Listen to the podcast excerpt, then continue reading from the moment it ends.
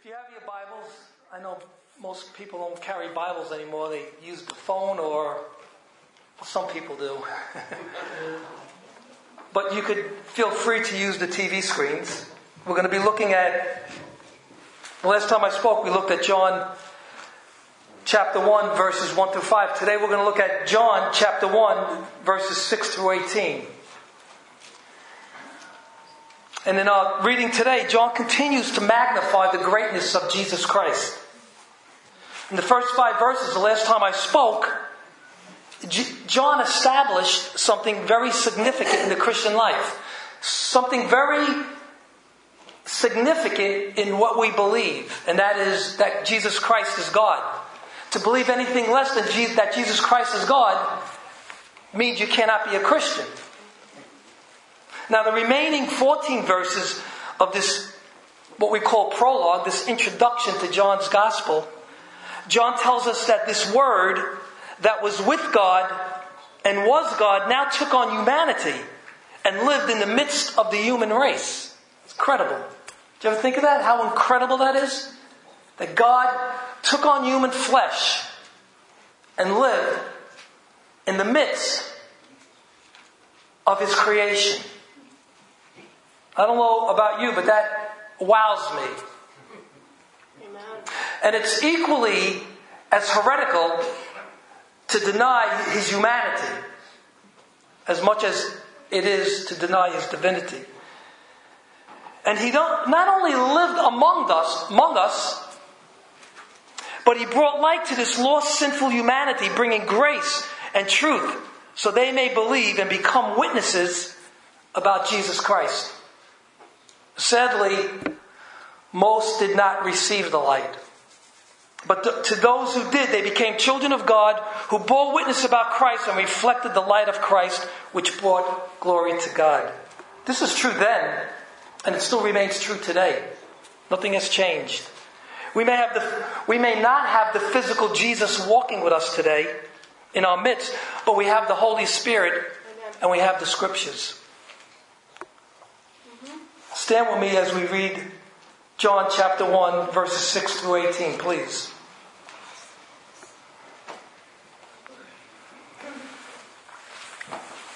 There was a man sent from God whose name was John. He came as a witness to bear witness about the light, that all might believe through him. He was not the light, but came to bear witness about the light. The true light which gives light to everyone was coming into the world. He was in the world, and the world was made through him, yet the world did not know him. He came to his own, and his own people did not receive him. But to all who did receive him, who believed in his name, he gave the right to become children of God, who were born not of blood, nor of the will of the flesh, nor of the will of man, but of God. And this is the most, I think, one of the most astounding verses in the whole Bible. And the Word became flesh and dwelt among us. And we have seen His glory, glory as of the only Son from the Father, full of grace and truth. John bore witness about him and cried out, This was he of whom I said, He who comes after me ranks before me because he was before me. For from his fullness we have all received grace upon grace. For the law was given through Moses grace and truth came to Jesus Christ. No one has ever seen God, the only God, who was at the Father's side, he has made known.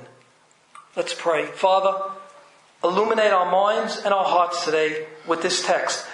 Help us to understand the reality of who Jesus is. And not only that, help us to believe and trust it. And not only that, to bear witness to it. In Christ's name we pray. Amen. You may be seated. My wife and I just recently leased a new car.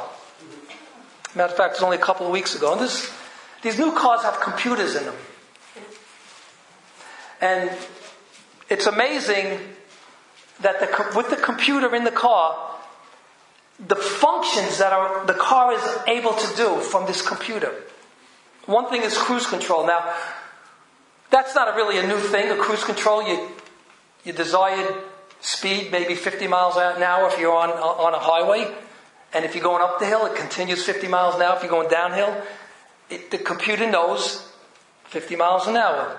There are sensors that let you know if the car is on either side of you. My wife loves that feature. You know, it lights up to tell you that there's a car on the other side of you so you don't go over and crash into it.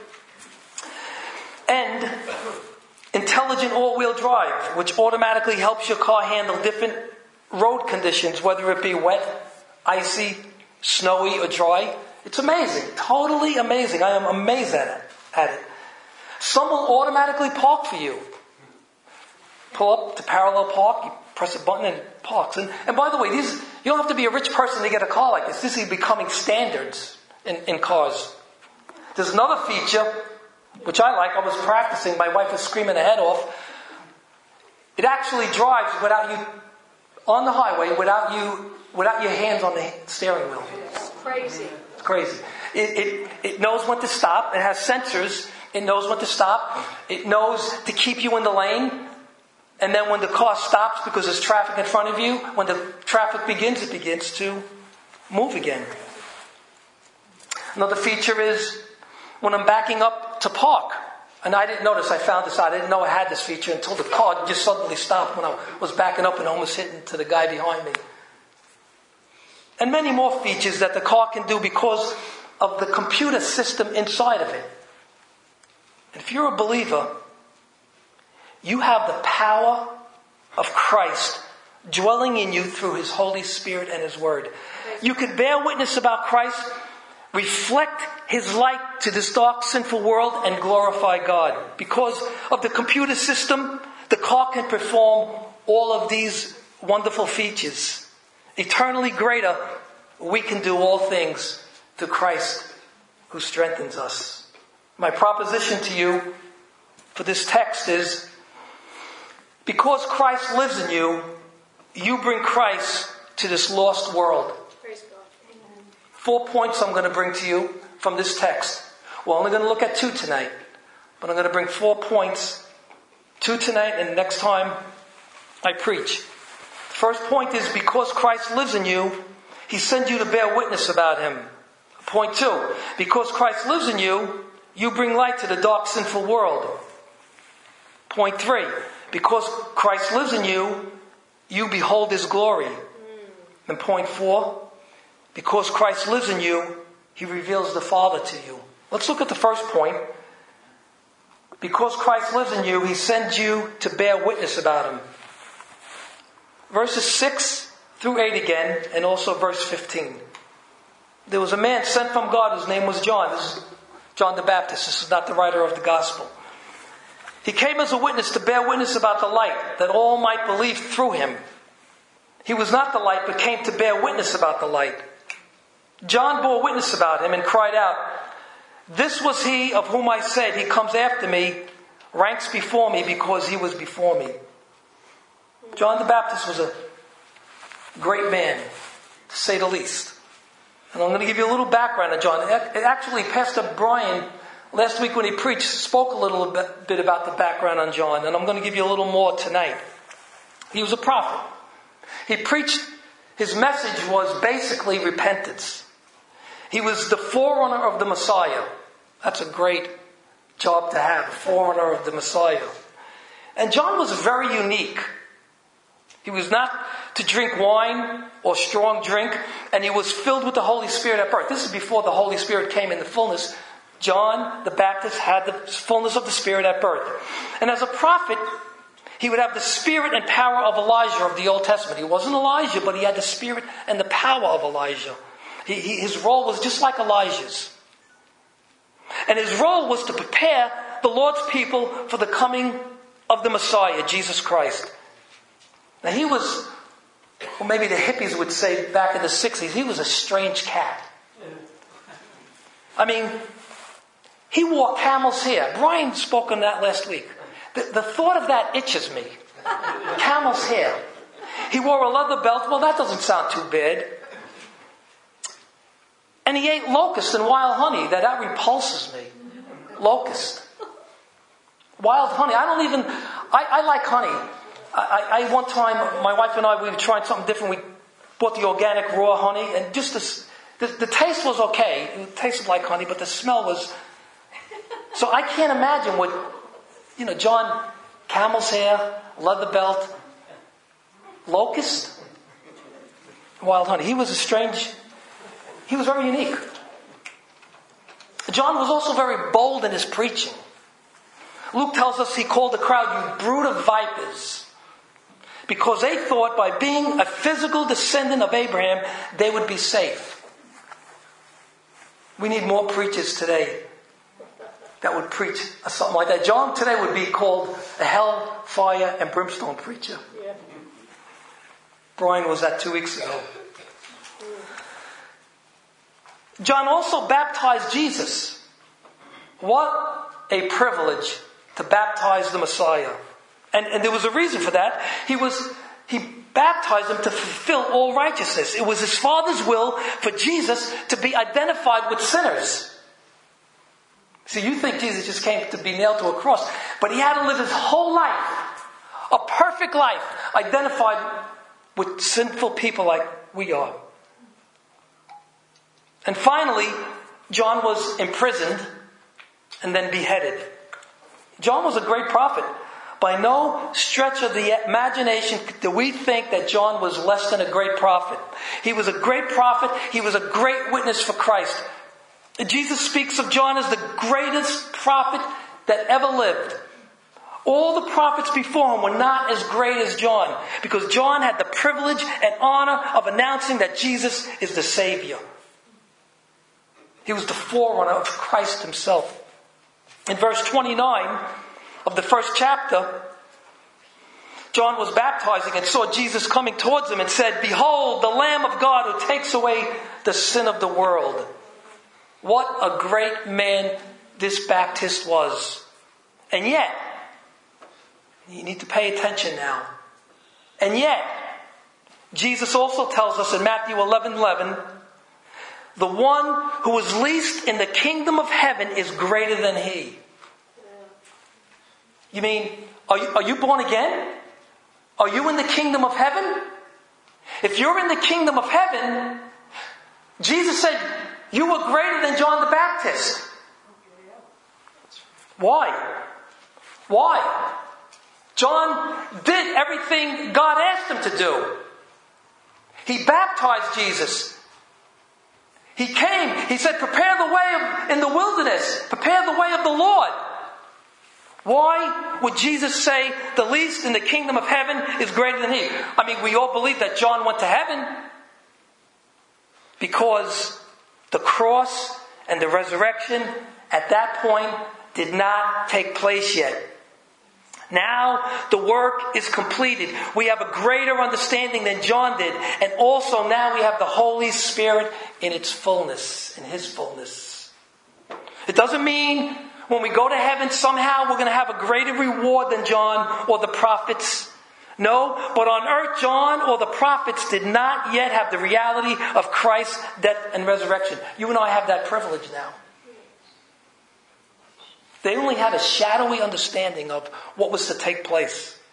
You and I have, and all believers of Christ on this side of the cross have a fuller understanding of the redemption through Christ. Another thing is, he was a humble man.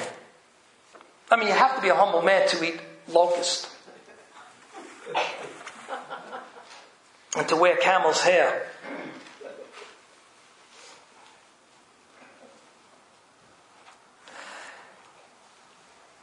He was a humble man in this, that he knew that Christ was superior to him.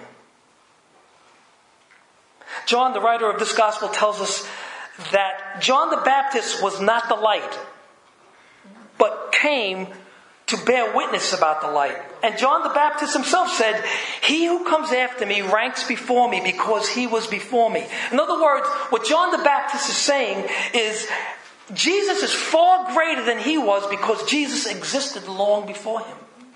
Like he knew this is the Messiah, this is God. Later on in the chapter, John the Baptist all freely confessed that he wasn't the Christ. He wasn't Elijah or the prophet. This is when the Jews questioned him, Who are you? He said, I'm not the Christ, I'm not the prophet, and I'm not Elijah. And then they said, Well, who are you? He said, I'm one voice crying in the wilderness, Prepare the way of the Lord. As a matter of fact, John freely confessed that Jesus must increase and he must decrease. Now that's humility. That's humility. We need humility like John the Baptist. There's a church in Sunset Park. And we go to feed the homeless every Thanksgiving. And right across the street from the church, this other church, there's a big picture of the pastor. He needs to read this. I'm not suggesting he should put a picture of Christ, but he needs to read this. We must decrease, he must increase. I hope after 40 years of salvation that I understand that I'm decreasing and Christ in me is increasing. Amen. We could see, studying John's life, that he was a humble man and he knew Christ was eternally, not just superior to him, he knew that he was eternally superior to him. This is the kind of God that we serve. So John the Baptist was sent by God and came to bear witness. He was created for this. Even though Jesus was eternally superior to the Baptist, John makes a point that he was sent from God and does not diminish John the Baptist's greatness. He doesn't diminish it. John the Baptist was great. The prophets were great. The apostles were great. But Christ is infinitely greater than all of them. He, his commission was no less than divine, sent by God. His work that he was commissioned for was to, a reason, to bear witness about the light. What light? Light meaning Christ. He's the light of the world. Christ gives light to mankind so they can see their wickedness and need of eternal life found only in Him. Only in Him. John himself wasn't the light. He said that. John, the writer of this gospel, says it. He says that. But he reflected the light. John's gospel doesn't focus on the Baptist identity, but he focuses on his function. He was to be a witness about the light. Now, John really, if you read his gospels, he really hones in on the word witness or testify or testimony. And the Greek word for witness and testify are basically the same word and is used frequently in this gospel. John uses it frequently, probably more than any other gospel and is where we get our English word martyr. Now, when you think of the word martyr, we typically think of a person who was killed because of their religious beliefs. Islam has martyrs. I'm sure Buddhists, Buddhists have martyrs and, and, and, and Hindus have martyrs. And certainly, we know John the Baptist and all the apostles except John who wrote this gospel were killed for their witness about Christ. They were all killed except John. They were true martyrs. They were true witnesses. John is big on the word witness, as I said before. He's big on testimony. He's big on testifying. And as we went through the gospel over the years, we saw around seven witnesses about Jesus. The Father. The Father was a witness about Jesus. You can see that in chapter 5 and chapter 8 of John's gospel. Christ himself was a witness about himself. We can see that in chapter 8 and chapter 18. The Spirit bore witness to Jesus. Chapter 15. The work of Jesus, everything Jesus did, bore witness of who he was. Chapters 5 and 10. The, the Old Testament scriptures bore witness about Jesus. Chapter 5. And a variety of human witnesses. Remember the woman at the well, chapter 4? The Samaritan woman? She bore witness and the disciples all bore witness of Christ. And of course, John the Baptist here. We get a fuller description of his witnesses, of his witness in, chap, in the same chapter, verses 9 through 34. All the witnesses about Christ throughout this gospel, listen, had facts, not opinions. They all had facts, not mere opinions.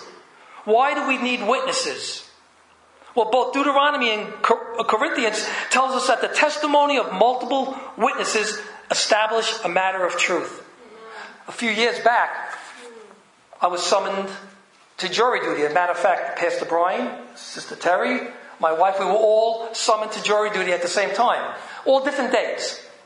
We all postponed and we put the same date on. Guess what? We all got called the same day. Now, how fantastic that? You're off from work and you go to jury duty with your wife and your brother-in-law and your sister-in-law. Well, as God's providence would have it, Terry and I get called into a room, a big room. It wasn't this typical small room where the lawyer comes in and he's questioning you. By the way, if you ever want to get out of jury duty, just bring your Bible. I've got out of jury duty so many times. I just bring my Bible and I hold it. Do your, do your civic duty.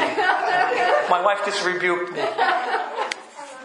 But I, I, I, we went into this big room and, and, and, and the judge was there and the room was packed. I mean, there was a lot of people there. I didn't, you, you know, my normal experience is what was a small room and a lawyer and, you know, they ask you a few questions, that's it. So the room was packed and the judge is up on this big platform and he, he must have saw my Bible and he said, Mr. Verdi, and you know, I don't I get a little intimidated in front of people. Mr. Verdi, if someone swore on a stack of Bibles, does that mean he's telling the truth? I said, no. I said, no, of course not. He said, well then, how do you establish if someone is wrong? So I quoted the scriptures. I said, well, every truth is established by two or three witnesses. And that was it. They dismissed me.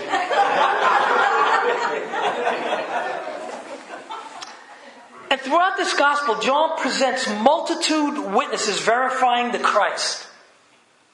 John was one of them. And it was as if John the Baptist came into the courtroom of the world and gave evidence that Jesus Christ is the Son of God, the light of the world. Listen what Dr. Morris, Leon Morris, a great Australian theologian, he says about witness or testimony.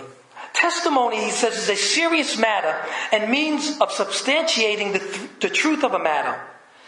There is a legal air about it. It is clear that our author wants his readers to take what he writes as reliable. He is insistent that there is good evidence for the things he sets down. Witness establishes the truth. The witness of believers is important. Your witness is important. Make no mistake about that. And I believe when we speak the pure word of the gospel to someone, God is a witness about Christ and his gospel through us by his spirit and his word. But there was a purpose. There is a purpose for witness. Verse 7, the half of, second half of verse 7 tells us so that through him, through John the Baptist, all men might believe.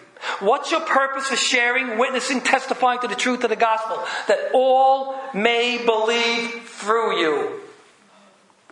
Believe what? Believe in the person and work of Jesus Christ. Believe that He was sent by God. Believe in His teachings. Believe who He is. He's God in human flesh. Believe what He has done. And He suffered and died on the cross and was resurrected back on the third day back to life. Believe that He is King. Believe that He is Lord. Believe that He's coming back to judge the living and the dead. We bear witness about Christ so that through our witness all might believe. There's a story I read about John Pershing. Anybody ever hear John Pershing, the World War, World War One general? And this is from an unknown writer. And he said this we are told that in one of his speeches to the soldiers of the First World War, General Pershing said, I have known Jesus Christ now for 47 years, and I could not face life without him. It is no small thing to know that the, all the past is forgiven, that help is available from God every day. Then he continued, the stalwart general. He said, I commend such a Savior to you. Are you commending the Savior to others? Are you bearing witness about the light that is in you? You're forgiven. You get help from God every day. And I want to encourage you, for those of you who are timid about witnessing, about the light that resides in you, pray and ask God to help you, and then by faith, go and share Christ. Some of you may object and say, well, I'm not John the Baptist. I'm not a forerunner of the Messiah. And you're right. You're not the forerunner of Jesus. John the Baptist was a unique, had a unique role. He was one of a kind, but make no mistake about this. If you're a Christian, you've been sent by God to be a witness. Matthew 28, verse 19 to 20. Jesus himself said, Go therefore and make disciples of all the nations, baptizing them in the name of the Father and of the Son and of the Holy Spirit, teaching them to observe all that I have commanded you. And behold, I am with you always to the end of the age. Jesus did not give us a command we could not fulfill.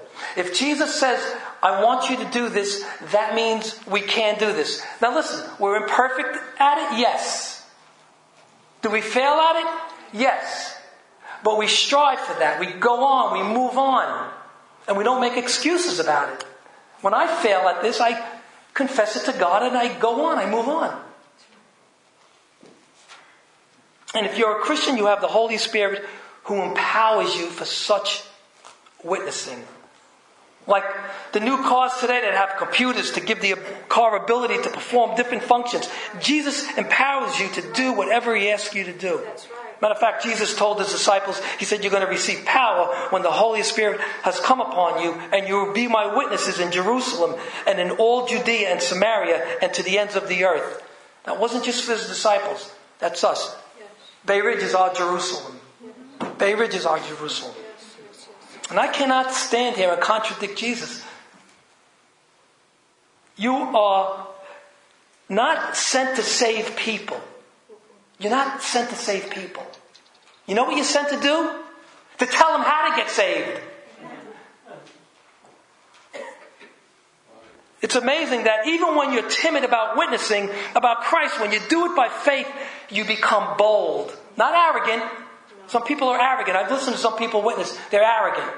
But you become bold about the witness of Christ. How can anyone be saved apart from the gospel. It can't happen. Romans, Paul tells the Roman church in the 10th chapter, the 13th to the 15th verse, he says, For everyone who calls on the name of the Lord will be saved. And then he goes on to say this How then will they call on him in whom they have not believed?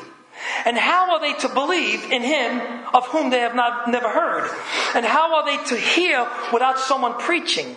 And how are they to preach unless they are sent? As it is written, how beautiful are the feet of those who preach the good news. This is not just for the preacher. This is for every single Christian. Do you know your feet are beautiful when you go and tell people about Jesus? That's the great commission that we bear witness and make disciples. That's the church's primary function in this life. We have function, other functions in this life. Worship. But our worship is imperfect here. If, if, if it was about worship, God might as well take us to heaven because in, in heaven, worship is going to be perfect. Fellowship. Fellowship is imperfect here. Our, our, our relationships are not as good as they can be, even with Christians. If that was the, the main focus, then God would take us to heaven. Our main focus is making disciples without neglecting the worship and without neglecting fellowship. Because in heaven, we're not going to make disciples. We make disciples here. Right. That's right. The same Greek word was used for sent. And how are they pre- preach? How are they to preach unless they are sent? We are sent.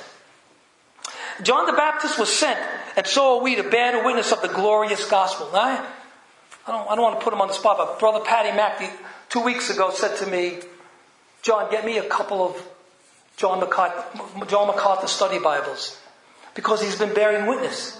And he tells people about Jesus.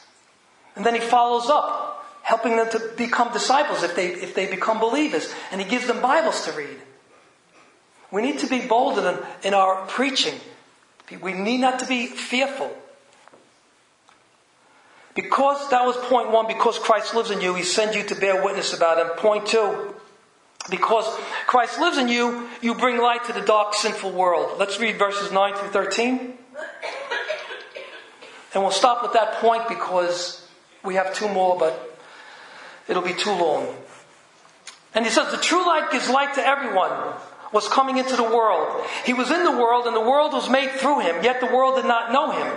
He came to his own, and his own people did not receive him. But to all that did receive him, who believed in his name, he gave the right to become children of God, who were born not of blood, nor of the will of the flesh, nor of the will of man, but of God. So let's talk about, briefly here, about bringing this light we reflect to this world, the different reactions, and the sovereign God who wills to save some.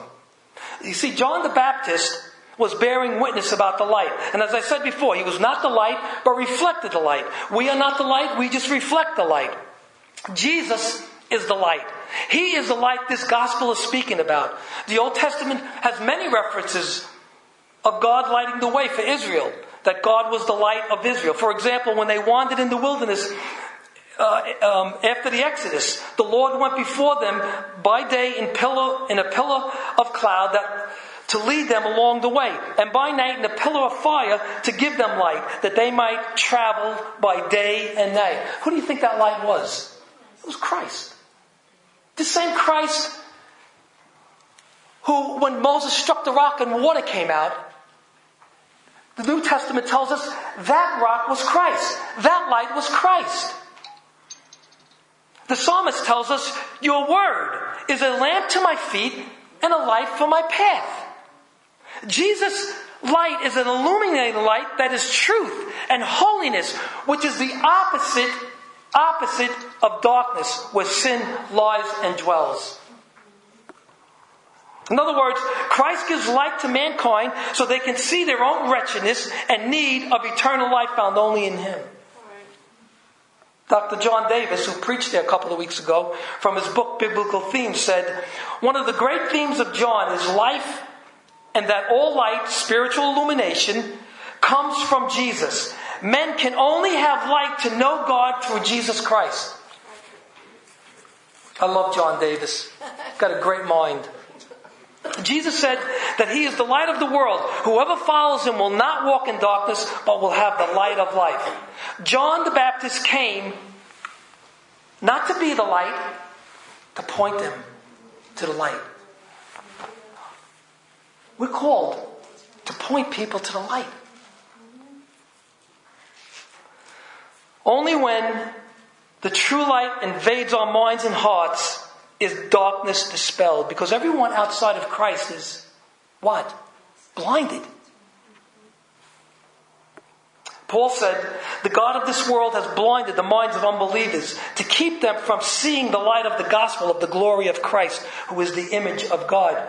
Listen, the only thing that ever dispels darkness in anyone's life, make no mistake about this, is Christ.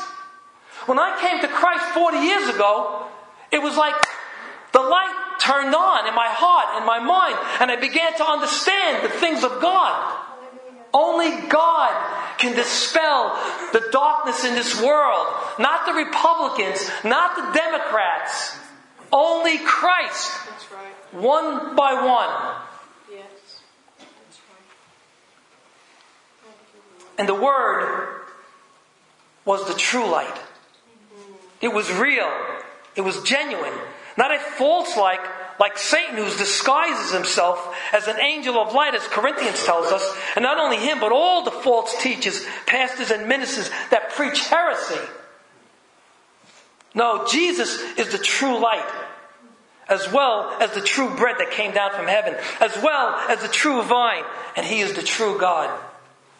Jesus came into the world not as a created being, but he was God stepping in time and space, the world, the sinful world, and gives light to everyone. Jesus stepped into this world, into this rebellious world that he created. He didn't create rebellion, he didn't create sin, but he created the world. All things were made through him, and without him was not anything that was made. All things were created through him and for him. And he created all things good. But sin entered the world, and darkness overshadowed it. And now Christ steps in and gives light to every man. This does not mean universal salvation. Not everyone is going to be saved. As a matter of fact, most will not because they reject the light. But he gives light to all men in this sense that his gospel is available to all. Please don't ever be prejudiced about who you speak the gospel to. If you don't like the way they look, if you don't like this about them, that about them, let, let that not hinder you giving the gospel but the world he came to and brought light to didn't know him. They missed who he was. They missed the time of his visitation. Dr. Herman Ridderbos said, even though the world was created through the Word, it did not recognize the, that Word because it was estranged from Him. The world is estranged from God. We go out into the world, we tell them the good news of Christ. Even his own chosen people rejected him. Israel. It's one thing, and bad enough that the pagan world didn't recognize the light, but even his own people, Israel, who should have known better, rejected him. They had the Old Testament scriptures that pointed to him. They were God's chosen people. They were Abraham's physical descendants. They had the Torah, the law of God. But just as they rebelled in the desert, and then when they entered the promised land, they continued their rebellion. When Jesus showed up, they rebelled again. That's why Stephen could say, "Use you stiff necked people. And we have a lot of stiff necked people today. They had no excuse. Was it just the Jews who had no excuse? Was it the Jew who missed the time of his visitation? The Bible says all will be without excuse. I hope you have not missed Christ's visitation. He's still visiting. Most reject Jesus. And if they reject Jesus, if the world rejects him, make no mistake about it, they'll reject you too and your message of the gospel. I, I said this before. Don't expect a ticker tape parade when you give the gospel to someone. You know, I'm, they're going to put John Verdi on this, this, this little car going down Fifth Avenue with confetti coming out of the. He's preaching the gospel. That, that's not going to happen. The world is not waiting with bated breath to receive the gospel from you. That's for sure. John said in Jesus said in John chapter 15 verses 18 and 19, it says, if the world hates you, know that it hated me before it hated you. If you were of the world, the world would love you as its own. But because you are not of the world, but I chose you out of the world, therefore the world hates you. Hey, John the Baptist, what did he do? He bore witness about Christ. And what happened to him? What happened to him? Beheaded. Nothing has changed concerning man's heart. They still love darkness rather than light. You know why? Because their deeds or their works are evil. You see, if they came into the light, their works will be exposed. I've led some people to Christ over the years that I'm a Christian, but most of the people I shared Christ with rejected him. Some Christians in other parts of the world suffer intense persecution to the losing of their lives out of love for Jesus and bearing witness about him. They bear witness about Jesus in Muslim, Hindu, and Buddhist countries, and many don't like the light, so they try to extinguish the light by killing them. But they can't extinguish the light. If you're in a dark room, You light just a little candle, it dispels the darkness. Darkness can't overtake the light, but light overtakes darkness. That's the bad news that the world rejects Christ, so they reject you and the message you bring. The good news is this verses 12 and 13. But to all who did receive him, who believed in his name, he gave the right to become children of God, who were born not of blood, nor of the will of the flesh, nor of the will of man, but of God.